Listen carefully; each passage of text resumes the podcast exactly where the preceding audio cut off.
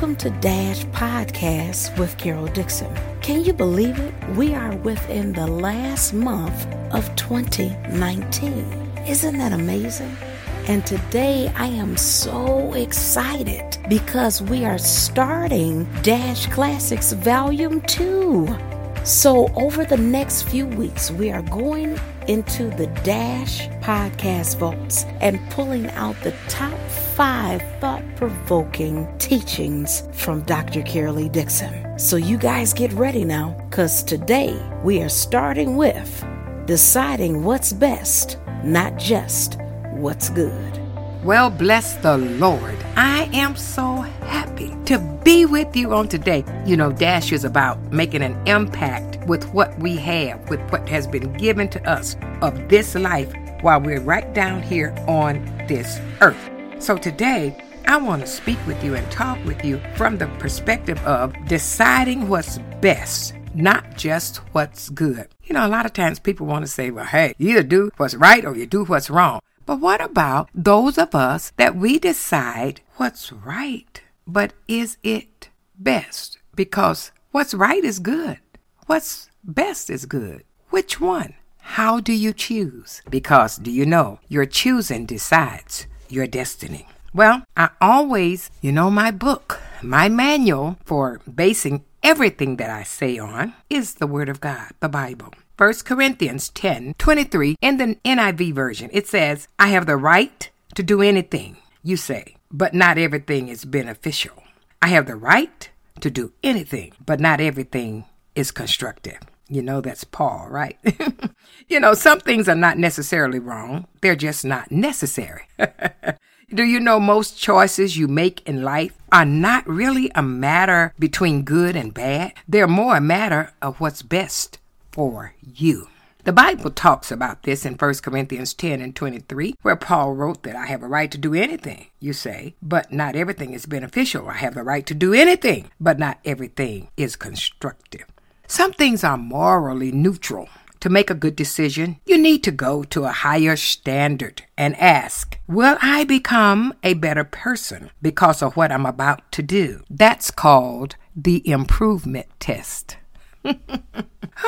You know, I can remember days long ago when my oldest son was younger, and there would be times in the day my husband worked and had owned a company, so he would be out and busy with that, and we were a young couple. And so it became feeding time for my son. And so while I fed him, I would turn the T V on, and it was about midday, uh, time for lunch. I turned the T V on, and you know what? I started watching a soap opera as I was fixing the food for him and getting everything ready for him, okay? And evidently, you know, soap operas run into each other, and one leads right into the next one. Pretty soon, I was watching two shows, and then three. That's a long time when I just went in there to make lunch or see to my son being fed. And after a while, I began to realize that I wasn't doing this to fix my son's lunch anymore. My whole world, my whole life had been geared toward the timing and watching these programs. And I was rearranging my schedule to make sure that I could see those shows. And I started thinking to myself, uh, I could be doing something else now. Maybe I get up and do a little ironing, or I get up and I clean up the kitchen. And uh, but while I was doing that, I made sure I was near the T V. Then suddenly, I began to get connected to the lives of these fictional characters. I became so intimately interested in the lives of the people who didn't even exist. And one day it hit me like a ton of bricks. Huh, I am wasting my life. This does not make me a better woman or a mother or a wife. It has no redeeming value. I could be caring about people who do exist. And at that time, I'm here to tell you, I said, I'm not going to be interested in fictional people on T V anymore. And this is what Paul was saying. Oh, yes, that God wants to do greater things in your life. He wants you to begin. And there are some things you can do that's not necessarily bad, but they're not the best for you. What are you investing your time in? Are you investing your time in the shallow lives of people who feel celebrity magazines? I know I'm stepping on the, some toes, but just say ouch, because I went through this. I went through this, and I want you to know it, it hit me. I'm wasting my life. And are you glued to E S P N from the moment you get home on Fridays until Monday morning?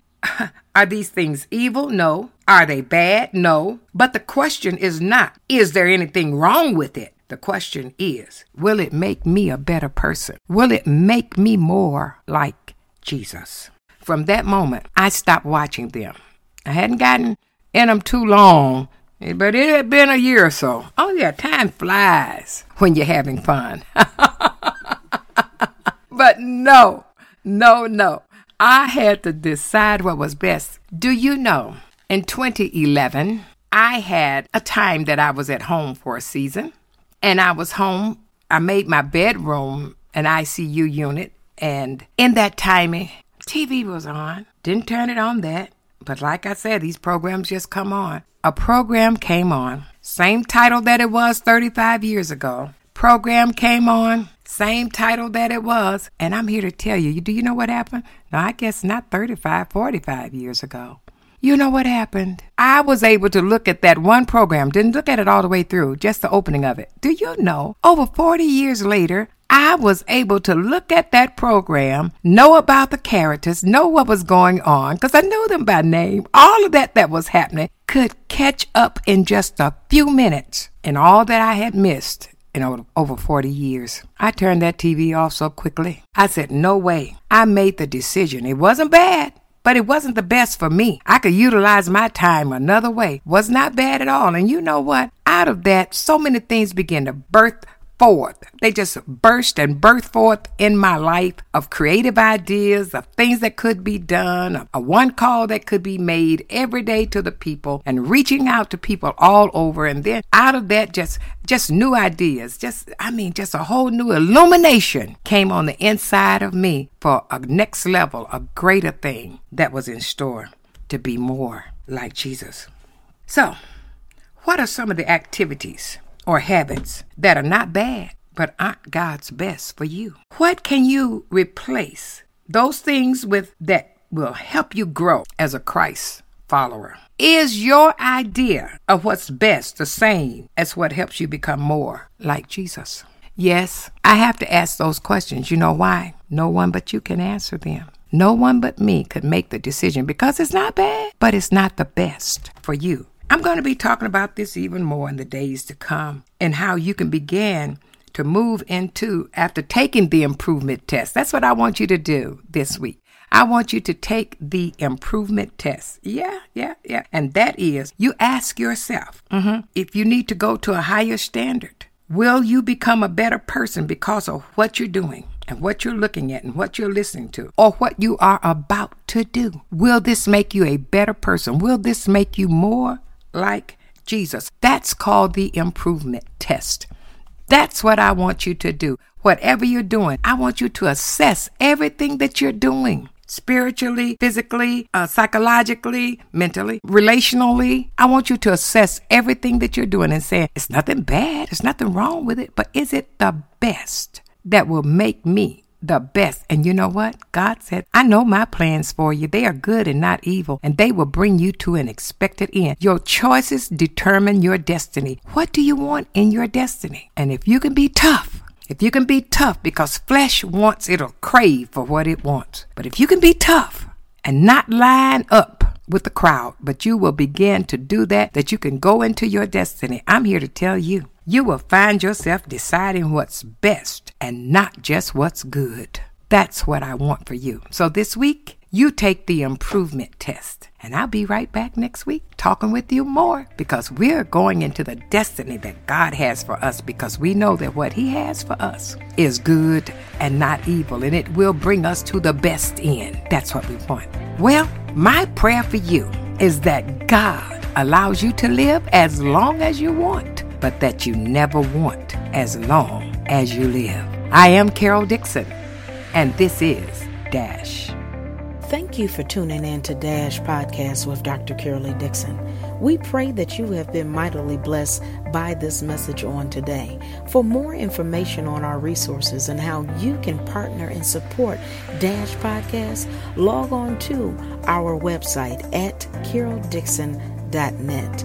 We are a five oh one c three organization, and with your donations and generous giving will help us continue to podcast to your location and around the world, for we are working positively, productively, and prayerfully. Also, we want to hear from you. Let us know how DASH has made a difference in your life. Contact us through Facebook at Carol Dixon, Twitter at I am Carol Dixon, or email us at I am Carol Dixon at gmail dot com.